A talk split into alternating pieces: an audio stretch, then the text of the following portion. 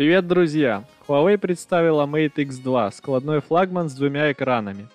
Премиальный смартфон для тех, кому нужен большой экран.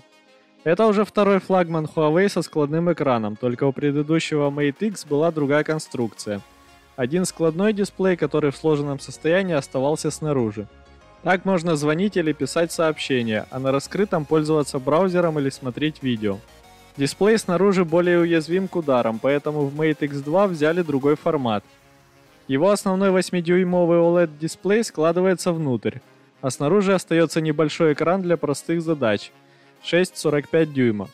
Оба экрана поддерживают частоту обновления 90 Гц.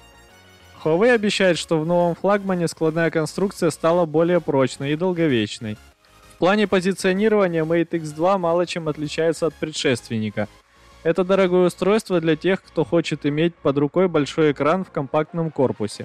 На таком дисплее можно работать в браузере, открывать несколько приложений одновременно, играть, смотреть ролики, читать и выполнять многие другие задачи. Работает смартфон на флагманском процессоре Kirin 9000. Такой же стоит в Mate 40. Еще у него 8 гигабайт оперативной памяти и 256 или 512 гигабайт постоянной памяти – Внутри стоит аккумулятор на 4500 мАч с поддержкой быстрой зарядки на 55 Вт. Конечно, самое интересное это цена. 17 999 юаней или около 200 тысяч рублей. И это только за модель на 256 гигабайт. Версия с большим объемом памяти 512 гигабайт стоит уже 220 тысяч рублей. Продажи начнутся в Китае уже 25 февраля.